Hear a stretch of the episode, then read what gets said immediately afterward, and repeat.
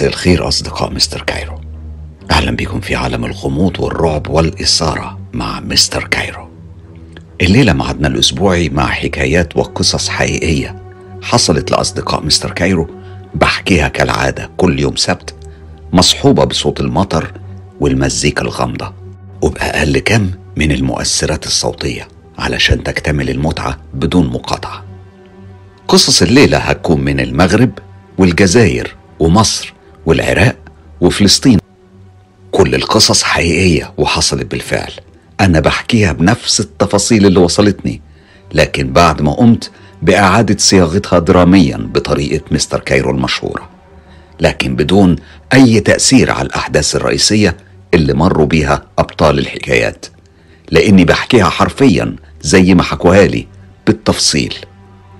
كفاية كلام، ويلا نطفي الأنوار، نحط السماعات ونغوص في عالم مثير من الإثارة والرعب وقصص حقيقية مخيفة جدا.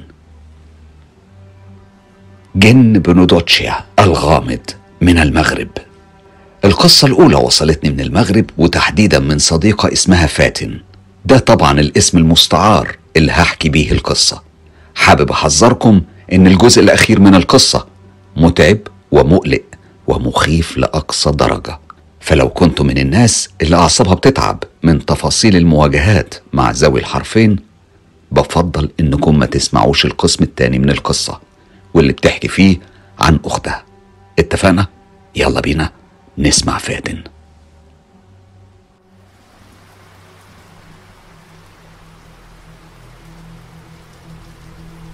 عمرك حسيت إن أنت كنت حد تاني في زمن تاني؟ عشت حياة سابقة في بلاد بعيدة عن بلادك، سافرت ولفيت الدنيا وعملت حاجات عمرك ما تخيلتها ولا شفتها غير على شاشة السينما. ومش بس كده، لأ كمان انت فاكر لحظة موتك وطلقات الرصاص وهي بتتضرب عليك. أكيد دلوقتي رفعت حاجب ونزلت حاجب وبتتمتم وبتقول خيالها واسع قوي، لكن اسمح لي هطلب منك تسمعني للآخر، ووعد هتفهم كل حاجة. في البداية أقسم لك إن كل حرف هحكيه مش خيال ومش هلاوس، لكنه حقيقي تماما ومفهوش أي مبالغة أو اختلاق. أنا هكون صادقة معاك لأبعد درجات الصدق والصراحة، وراجعني في أي تفاصيل تحب تناقشني فيها. ودلوقتي اسمح لي أحكي لك ليه بكتب لك وليه اخترتك علشان أفتح خزائن أسراري اللي عمري ما فتحتها قبل كده لأي مخلوق. التوقيت كان الساعة 2:30 الصبح بتوقيت الدار البيضاء. كنت سهرانة بقرا كتاب لأني كنت لاقية صعوبة شديدة في النوم، وأنا مندمجة في القراية سمعت صوت إشعار على تليفوني المحمول. حب الفضول دفعني لفتح الإشعار أشوف إيه اللي وصلني.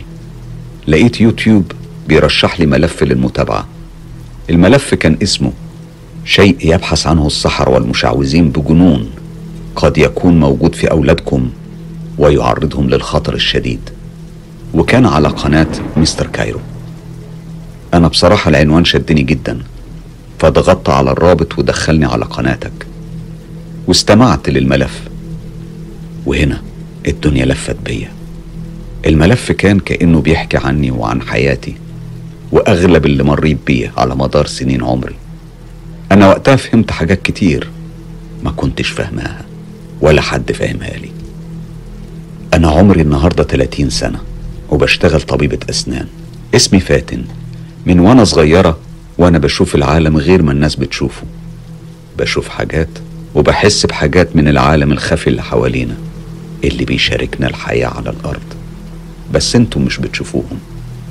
في السن الصغيرة دي كان لما حد يسألني عايزة تبقي إيه لما تكبري، كنت بقول لهم أنا هكون زعيمة عصابة بالمافيا الإيطالية. وقتها طبعا ولا كنت فاهمة إيه هي المافيا ولا حتى عارفة إيه هي إيطاليا. كنت بحلم أحلام غريبة ومش مناسبة لبنت في سني، فبدل ما أحلم بسندريلا أو بذات الرداء الأحمر، كنت بشوف نفسي في الحلم سيدة في الثلاثينات وعضوة كبيرة في عصابة المافيا. الأحلام دي استمرت معايا بشكل متواصل لسنين طويلة، وكانت بتنتهي بموتي مضروبة بالرصاص. دي طبعا كانت أحلام صحيح غريبة ومش طبيعية، إن طفلة تحلم بيها. لكن الأغرب واللي مش مفهوم وتقدر تقول إنه مخيف جدا، وإني في السن الصغيرة دي كنت بلاقي نفسي عارفة أماكن كتير في إيطاليا مع إني ما زرتهاش ولا مرة في حياتي، وكمان بتكلم اللغة الإيطالية بطلاقة. في أحلامي كنت دايما أحلم إني ساكنة في مدينة اسمها لاميزيا تيرمي، ولما بدأت أستوعب اللي بحلم بيه وأركز معاه بدأت أبحث على الإنترنت، والمفاجأة الرهيبة كانت إني لقيت إن فعلا في مدينة بالاسم ده في جنوب إيطاليا. أما اللي صعقني وخضني بجد هو إنها طلعت معروفة بإنها مدينة عصابات المافيا. أنا عارفة إن ليه علاقة خاصة بعالم الجن وأرواح العالم السفلي، علاقة بدأت في سن الطفولة. في الوقت ده كانت عندي صديقتين من الجن توأم، كنت بشوفهم وبلعب معاهم في الحلم، وكانوا بياخدوني على مكان زي بناية مهجورة، يمكن كانت مستشفى أو حاجة شبيهة. اللي فاكراه إننا كنا بنمر من تحت سلك شائك وبندخل نلعب جوه، وفي الأحلام كانوا بيحكولي على حاجات كتيرة لدرجة إني شفت إني سقطت في امتحان العام قبل ظهور النتيجة بيوم واحد، وأي شيء بيقولوه كان بيحصل لدرجة رهيبة ومرعبة. الموضوع اتطور مع الزمن لشكل مؤذي، مش ليا أنا بس، لا دول كمان اللي بيزعلني كان بيحصل له كارثة على طول. خليني أحكي لك موقف كنت اتعرضت له من 2 سنين تقريبا. كان يوم نهار وكنت رايحة شغلي، وقبل ما أوصل لعربيتي اعترض طريقي حرامي، لقيته بيطلع لي مطوة وبيقول لي هاتي الشنطة واركبي وامشي وانتي ساكتة، ولو نطقتي هسيح دمك في مكانك هنا. أنا من سكات اديته الشنطة، لقيته بيشاور لي على الموبايل اللي كان في إيدي فاديتهوله، أخدهم وجرى. وهو بيجري أنا حسيت بالشفقة عليه لأني كنت عارفة إن هيحصل له شيء مرعب ومخيف. طبعا عملت محضر في اسم البوليس. بعدها رحت على شغلي، وبعد ما خلصت وأنا مروحة رحت اشتريت موبايل بدل اللي اتسرق، وروحت البيت اتعشيت واتفرجت على التلفزيون، وبعدها أخدت دش ونمت. بالليل وأنا نايمة سمعت حد بينادي اسمي، فاتن فاتن فاتن. كنت تعبانة مرضتش أقوم، لقيت شيء سحبني من إيدي ولقيت حالي واقفة في وسط الأوضة. لحظتها صحيت وانتبهت بكل حواسي وفتحت عيني، اتخيلت اني سامع دوشة بره البيت في الشارع، فروحت فتحت الشباك وبصيت اشوف فيه ايه بيحصل. لقيت نفس الشاب الحرامي بتاع الصبح كان مثبت شاب تاني كان راجع من شغله على بيته، لكن الشاب التاني طلع اقوى منه وكانوا بيتخانقوا، وفي عز الخناقة الحامية السكينة دخلت في قلب الحرامي. كل ده كان بيحصل وانا واقفة في الشباك. والله العظيم الحرامي مات بنفس المطوة اللي كان حاططها عليا النهاردة الصبح. والكلام ده بيحصل كنت سامعة صوت ضحك غريب حواليا، مع ان ما كانش في حد معايا في الأوضة، بس كنت عارفة ان دول الأختين اللي من الجن. الموضوع لما أهلي عرفوه بقوا يخافوا مني، وبعتوا جابولي راقي يرقيني بالقرآن، ومن وقتها ما عدتش بقدر أشوف صحباتي. لكن الموضوع ما انتهاش هنا، دي كانت مجرد مرحلة، المرحلة الأخطر هي اللي حصل وبيحصل دلوقتي. أنا ليا أخت اسمها نادية، هي أكبر مني ب7 سنين، لكنها عادية مش جوهرية. هي ذكية جدا وزي النسمة، طيبة ومحبوبة من الكل، لكن حياتها اتقلبت تماما بعد ما اتجوزت. نادية سابت البيت وراحت تسكن في بيت عيلة جوزها، لكن للأسف كانت عيلة سيئة، وده كان تقصير من أهلي إنهم ما سألوش على أهل العريس قبل الجواز. اللي حصل إن أهل جوزها كانوا بيلجأوا لموضوع السحر والأعمال السفلية. أختي اللي كانت مشهود لها بالذكاء والحكمة أصبحت زي الإنسان الآلي، كانوا بيعاملوها زي الشغالة في بيتهم، بيهزقوها ويشتموها، وهي ما كانتش بتقدر تتكلم أو حتى تدافع عن نفسها، مش من الخوف لكن من أثر السحر.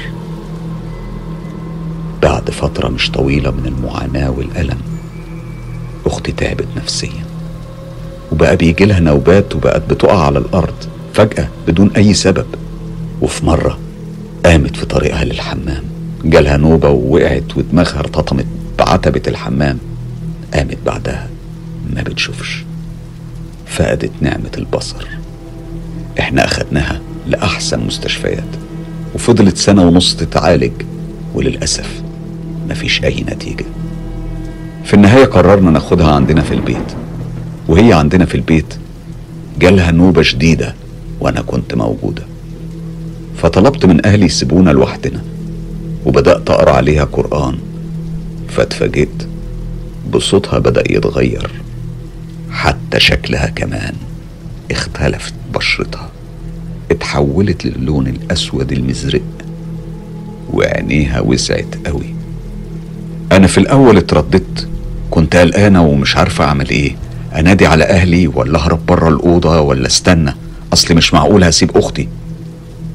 فجأة لقيتني كل ثقة وثبات، كمية شجاعة رهيبة تملكتني، ولقيتني مسكت إيديها وبصيت في عينيها بكل ثقة وحزم وقلت بصوت هادي: أنت مين؟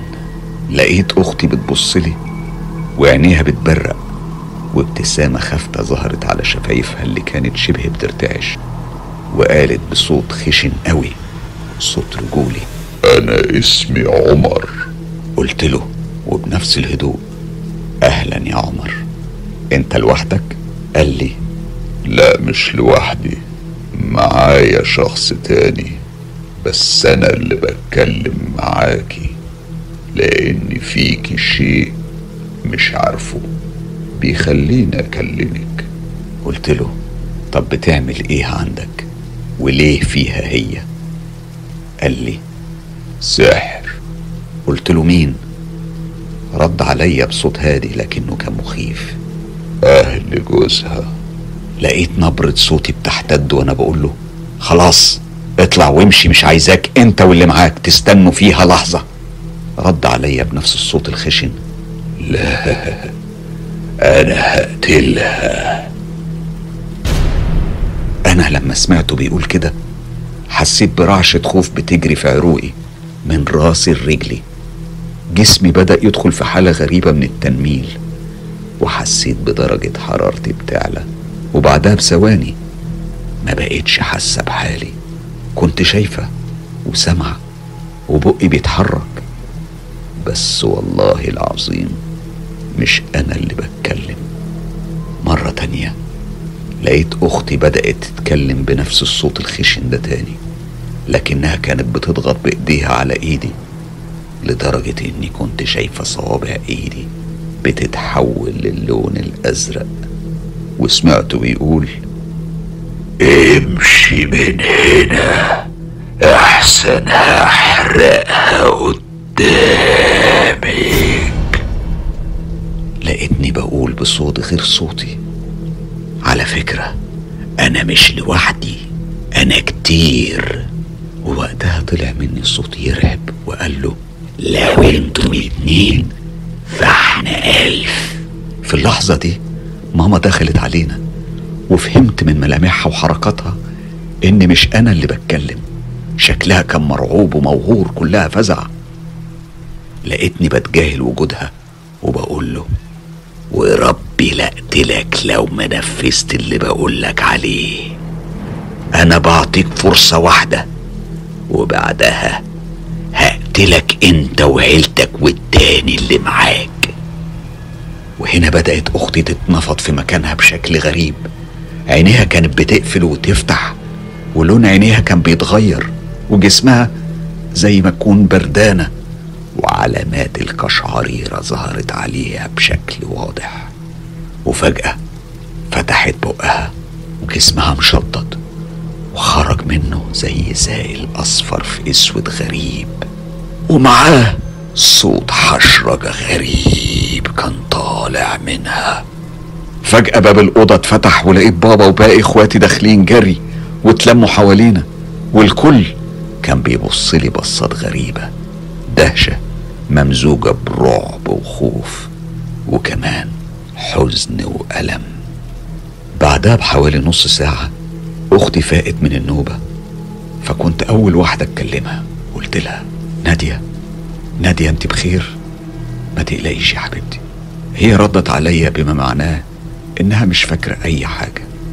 في نفس الليلة دي نمت نوم عميق لأول مرة من فترة طويلة، وفي الحلم شفت أختي قاعدة قدامي، ودخل علينا واحد معاه كلاب سودة وكان عمال يبص على أختي. لقيتني باخد أسياخ حديد، بالمناسبة كانوا في الحقيقة موجودين في المطبخ لأن كان عيد الأضحى قرب وإحنا في المغرب بنستخدمهم في العيد. المهم مسكتهم وغرستهم في قلب الشخص ده وفي قلب الكلاب السودة. كان بيطلع منهم أصوات رهيبة وبدأوا يتلاشوا. أنا في قرارة نفسي وجوه الحلم كنت عارفة إن الكلاب دي هي مراته وولاده، ومن اليوم ده واختي ارتاحت وما عادتش بتجيلها النوبات، لكن للأسف لسه فاقدة البصر. كلمة أخيرة، أنا بنت زي أي بنت في الدنيا، يمكن ربنا سبحانه وتعالى ميزني بنعمة إني زوهرية، لكني بحاول أستخدمها بس في الخير. إحنا كتير وموجودين بين الناس، لكن أكتر شيء مرعب بالنسبة لنا إن حد يعرفنا، لأن في شياطين كتير على هيئة بشر ومش بيرحموا. وآخر حادث لسه سمع عنه هو حادث البنت المسكينة نعيمة الزوهرية اللي ذبحها شيخ وشريكه الدجال، طمعا للوصول لكنوز مدفونة. أرجوكم لو حد زوهري بيسمعنا دلوقتي ما يتكلمش ولا يوضح مكانه ولا أسراره لأي حد قريب أو غريب. خلوا البشر يسيبونا في حالنا. بعد ما سمعنا القصة المرعبة والحزينة، حابب أشكر فاتن على مشاركتها أصدقاء مستر كايرو. وعلى فكرة أنا طبعا غيرت اسم صاحبة القصة وأختها وكمان المكان اللي هي موجودة فيه، وبقول لها قلبي معاكي ومع أسرتك، ومتضامن تماما مع كل الزوهريين أو الزهريين اللي في العالم كله. وبقول لكم كلمة فاتن، ما تتكلموش، ما تقولوش لحد على أسراركم، القريب قبل الغريب، خليكم بعيد عن البشر وشياطينه. القصة التانية من الجزائر، والقصة دي بتأكد على معنى أنا شاورت له أكتر من مرة في ملفات الغموض والرعب لما قلت إنهم يعيشون بيننا. وفعلا لسه عند كلامي، إحنا مش لوحدنا في الكوكب ده، في كائنات كتير عايشين ما بيننا. تعالوا نسمع تجربة حية وحقيقية مر بيها صديق من أصدقاء مستر كايرو في الجزائر، اسمه أحسن قطاف. مستر كايرو، أنا متابع كل أعمالك وخصوصا إنها بتحكي عن حاجات حقيقية موجودة في عالمنا، ومع ذلك ناس كتير بتعتقد إنها خزعبلات ومش موجودة.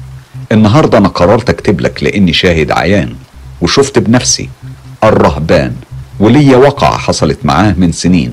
بص، في البداية خلينا أوضح إني من وسط الجزائر، وإحنا هنا ما نعرفش كلمة الرهبان، لكن إحنا عارفين كويس الأوصاف اللي حضرتك ذكرتها. إحنا هنا بنسميهم الجن. قصتي قد تبدو غريبة قوي، لكنها حصلت بالفعل وعاصرتها بنفسي وكنت طرف فيها. في يوم من الأيام كنت في وسط المدينة بتكلم مع 3 من أصحابي، فواحد منهم بيسألني عن اسم شخص معين، وفضل يكرر السؤال أكتر من مرة، لكن أنا فيما يبدو ما كنتش متذكر الاسم خالص. وفي الوقت ده خرج من وسط الحديقة العمومية اللي احنا كنا واقفين فيها، ومن على بعد حوالي 100 متر من مكان وقفنا شاب أسمر طويل نسبيا، شعره كان أملس. لقيناه بيقرب مننا، وبعدين لقيته بيمد إيده وبيسلم عليا، وبعدين سلم على صاحبي، وبعدها قرب من الصديق اللي كان بيسألني وما سلمش عليه، لكنه بص له وقال له اسمه العيد وأنا فلان. الحقيقة كلنا كنا بنبص لبعض مش فاهمين ايه ده ومين ده. الاندهاش كان سيد الموقف تماما، وفجأة زي ما ظهر بدأ يتحرك في طريقه لخارج الحديقة. هنا كلنا لاحظنا ان دراعه كان طويل بشكل مش طبيعي، ايديه كانت واصلة لبعد ركبته. هنا واحد من أصحابي اللي كانوا حاضرين الواقعة كان ضابط شرطة، قال لنا تعالوا نتابعه ونشوفه رايح فين. فضلنا ماشيين وراه لفترة مش قصيرة وبعدين قرب من سور دورة مياه عمومية واختفى فجأة من غير ما يدخل مدخل دورة المياه.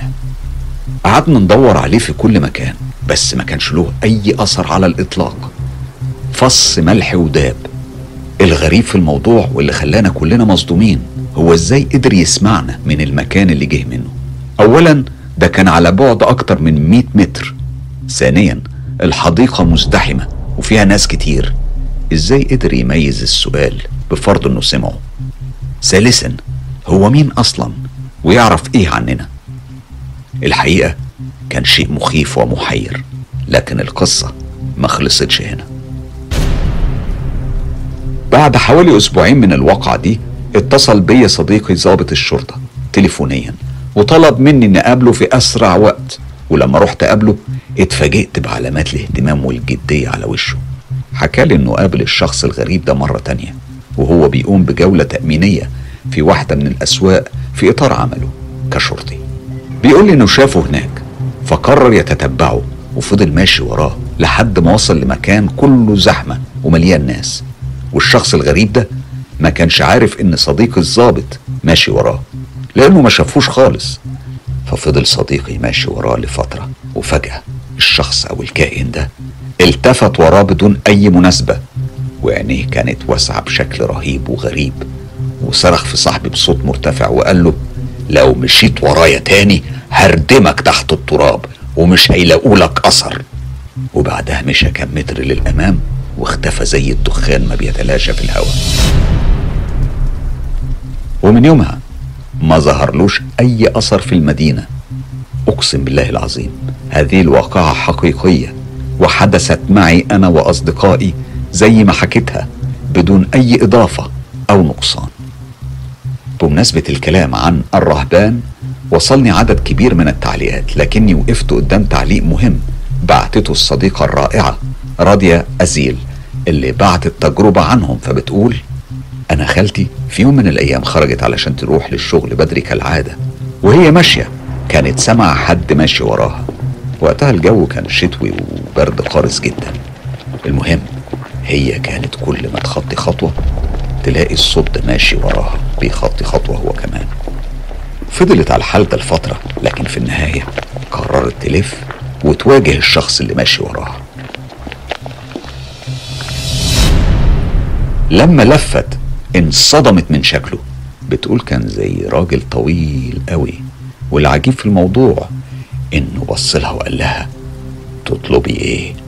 هي من الخوف والفزع اللي كانت فيهم صرخت وطلعت تجري وروحت البيت، وللأسف ما طلبتش منه حاجة، بالرغم من انهم بيقولوا انك مهما كان طلبك من الرهبان بيتحقق.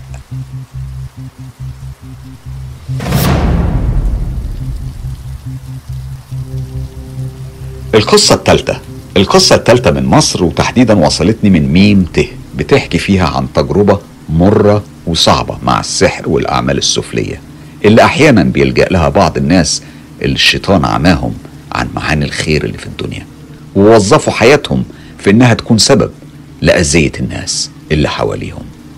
ميم ته بتقول أنا كنت داخلة إعدادي ولسه صغيرة، وبدأت تظهر عليا أعراض غريبة وأحس بحاجات مش طبيعية، ولأني كنت لسه صغيرة فما كنتش فاهمة إن في ناس جواها شر، ومش بس شر، ده شر أسود ورهيب. كنت دايما بفكر إن الدنيا كلها حاجات حلوة وبس، لحد ما دفعت الثمن علشان أفهم إن في حاجة اسمها سحر المقابر. أما الثمن فدفعته من صحتي وراحتي ومحبتي لأختي والبيتي والأهلي. ثمن كان غالي ومر ومؤلم، كله وجع وعذاب ما بيخلصش. وعلشان كده انا حابة احكي علشان كل اللي بيسمع يتعظ ويعرف ان الدنيا مش اللون الابيض بس، لا دي فيها الاسود كمان وبكل درجاته. البداية كانت لما حصل سوء تفاهم بين مامتي وجدتي لبابا. انا كنت فاهمة كويس ان عيلة بابا كلهم مش بيحبوا ماما، لان ماما من عيلة كبيرة، اما عيلة بابا فكانت عيلة عادية، فكان من الطبيعي ان الفروق دي تصنع حساسيات ويتولد منها كره وغل وحقد وحسد.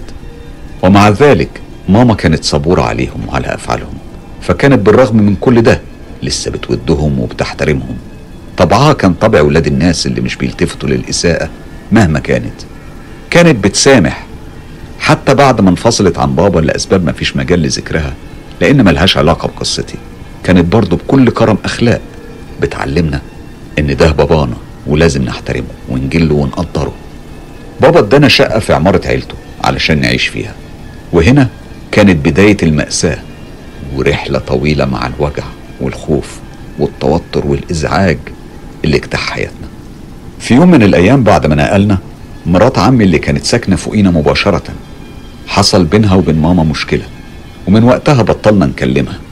وفي يوم من الأيام أنا كنت راجعة من المدرسة لقيت حاجة زي ما تكون مرشوشة على باب الشقة. أنا بصراحة ما اهتمتش كتير، لكن بعدها بحوالي 5 أيام بدأت أحلم بكوابيس غريبة، وأثار الكوابيس دي على حالتي النفسية كانت سيئة جدا. بعدها بدأت أشوف خيالات، وكنت كل ما أدخل البيت أحس كأني داخلة جهنم والعياذ بالله، وبدأت أكره البيت جدا. ومع الوقت ما بقيتش أحب أسمع القرآن الكريم، ولو سمعته بيكون غصب عني، وانقطعت عن الصلاة نهائيا. وتدريجيا بدأت تحصل مشاكل رهيبة بيني وبين أختي لدرجة مخيفة، كانت أحيانا بتنتهي في المستشفى. أما دراستي فكانت في النازل تماما، مش بس أنا، دي كانت أنا وأختي، حياتنا كانت متعطلة بالكامل. حياتي اتحولت في وقت قصير لكابوس متواصل مش بينتهي ومش باين له آخر. أنا ما كنتش عايشة ولا عارفة بعمل كده ليه، ولما بتعصب كنت بتعصب ببشاعة. الوضع استمر كده لفترة، وهنا ماما بدأت تشك في اللي بيحصل ده، فكلمت واحدة قريبتها وحكت لها. قريبتنا دي ادتها نمرة شيخ في القاهرة. لما كلمت الشيخ اداها مجموعة أدعية تقراها بترتيب معين، وقال لها إنها لازم تكون معانا وتراقبنا وهي بتقرا. ماما جمعتنا في أوضة في البيت وبدأت تقرا.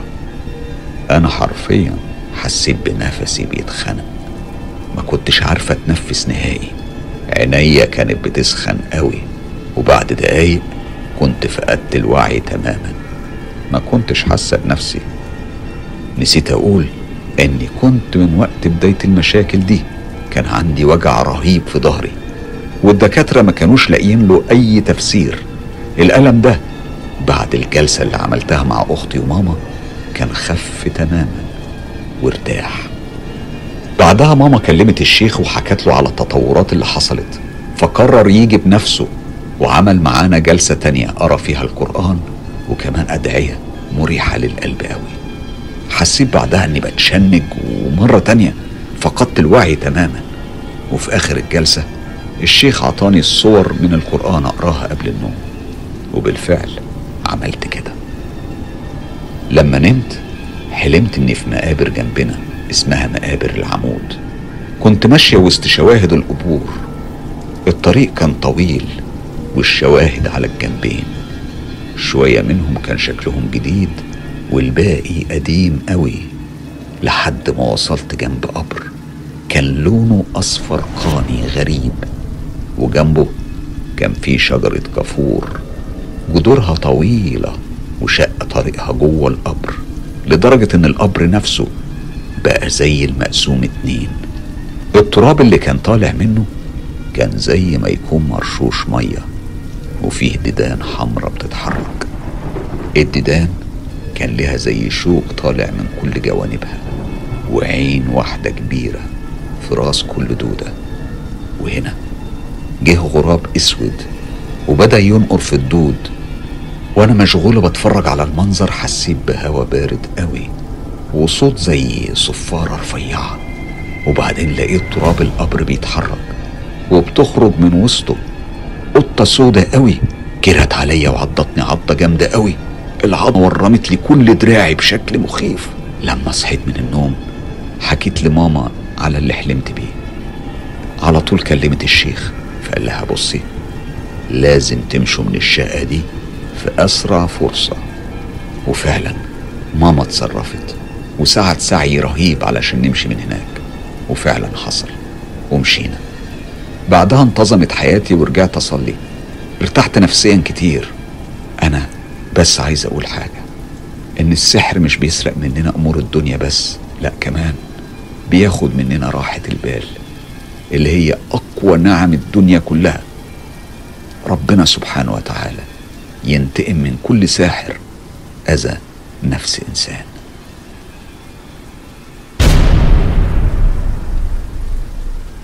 القصة الرابعة من العراق، وبيحكيها لنا جعفر جوبر، اللي بيحكي عن تجربة مرعبة عاصرها بشكل شخصي مع واحد من الكائنات اللي أنا برضو خصصت لها ملف مهم من ملفات الغموض والرعب. الكائن ده هو الطنطل. جعفر بيقول: أنا شاهد عيان على وجود الطنطل. هو بالفعل موجود في منطقة الأهوار العراقية بشكل كبير، وهناك مشهور إن هو شرس جدا. أما في بقية المحافظات العراقية فشراسته بتختلف. أنا كان ليا موقف معاه، أنا شفته مرتين في حياتي كلها، لكن ربنا سبحانه وتعالى نجاني منه. في أول مرة شفته فيها كان قصير بطول البشر، لكن إيديه كانت طويلة جدا، وبيتحرك بسرعة رهيبة وبيختفي، وفي نفس الوقت بيعمل بعض الحركات الغير مفهومة. أما المرة التانية اللي قدر ليا اني اشوفه كان طويل جدا، اطول من النخيل. ما كنتش عارف اميز تفاصيله ولا اوصافه بسبب الضوء، لكنه كان بينادي باسمي بصوت اقل حاجة توصفه، انه مرعب جدا. كان زي صوت المعيز، متقطع وبيضحك. انا حسب معلوماتي عنه فهو بيكتفي بتخويف الانسان، واحيانا بيضرب الإنسان على جانب رأسه ويسبب له الجنون. هنا خلص كلام جعفر، لكن من العراق كمان وصلني تعليق من أم فهودي بتقول عن الطنطل: أنا أجدادي كانوا في الجنوب العراقي، وكانوا دايما يتكلموا عن حكايات كتيرة عن الطنطل، سواء معهم أو مع ناس يعرفوهم. وحسب كلامهم الطنطل ما بيقتلش، لكنه بيلعب على عقول الناس، لكن لو ذكرت الإبرة أو أي آلة حادة بيهرب على طول.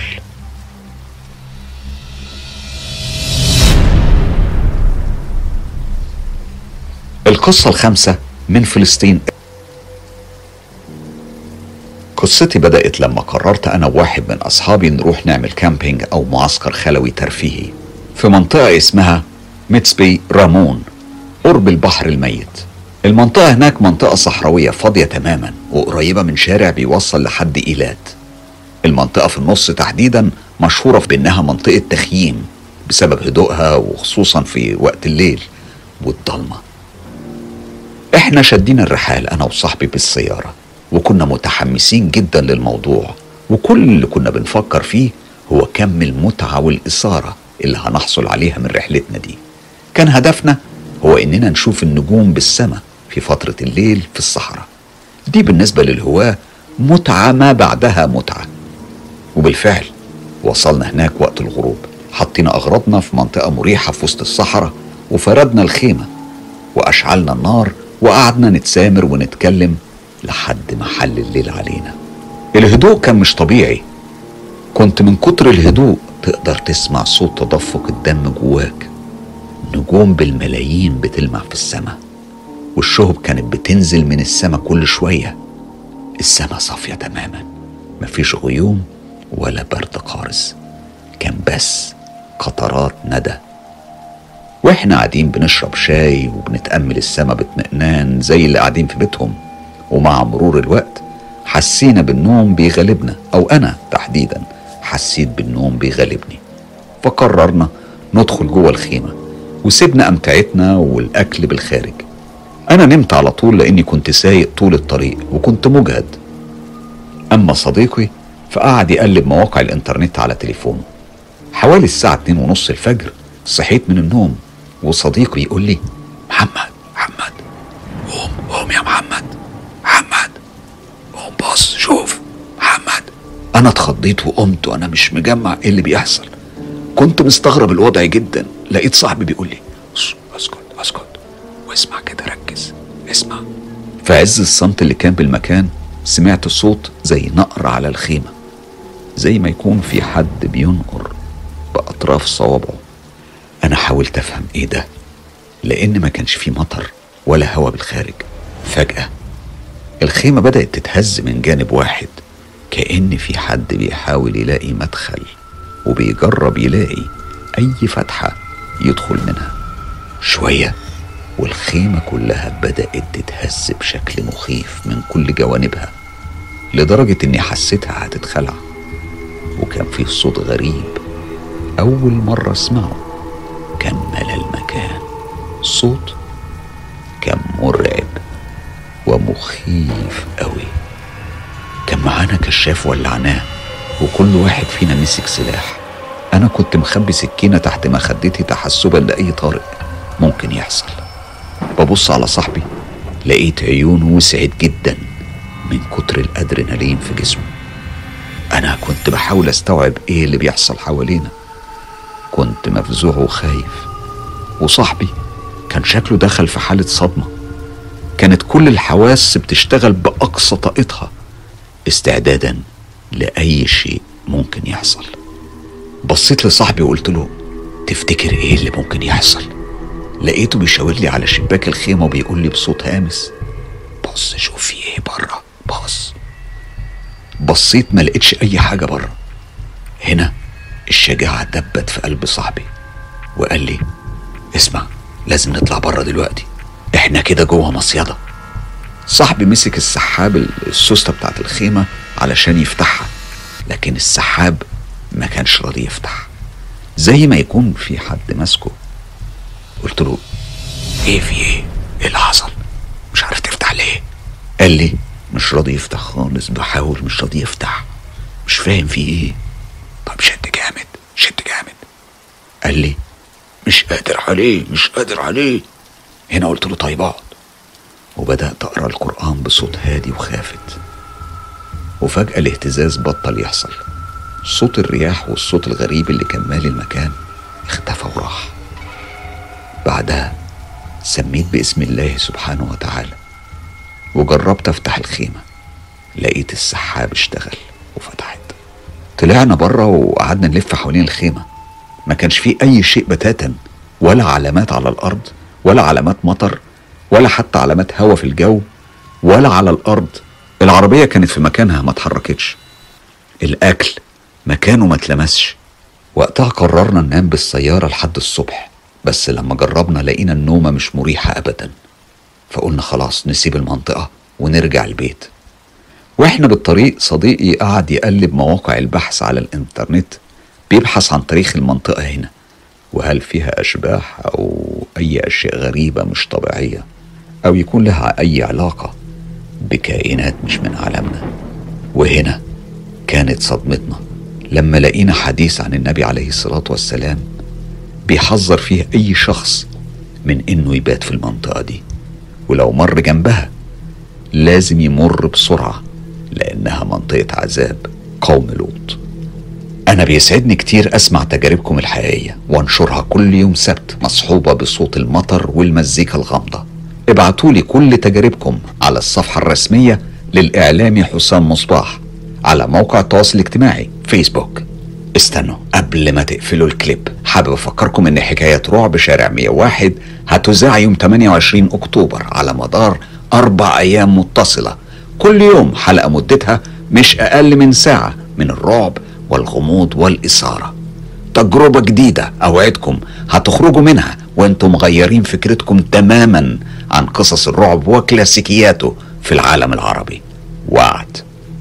ما تنسوش الاشتراك بالقناة والإعجاب بالكليب لو عجبكم، والأهم شير في كل مكان، انستجرام، واتساب، ماسنجر، فيسبوك، وانشر هاشتاج القناة.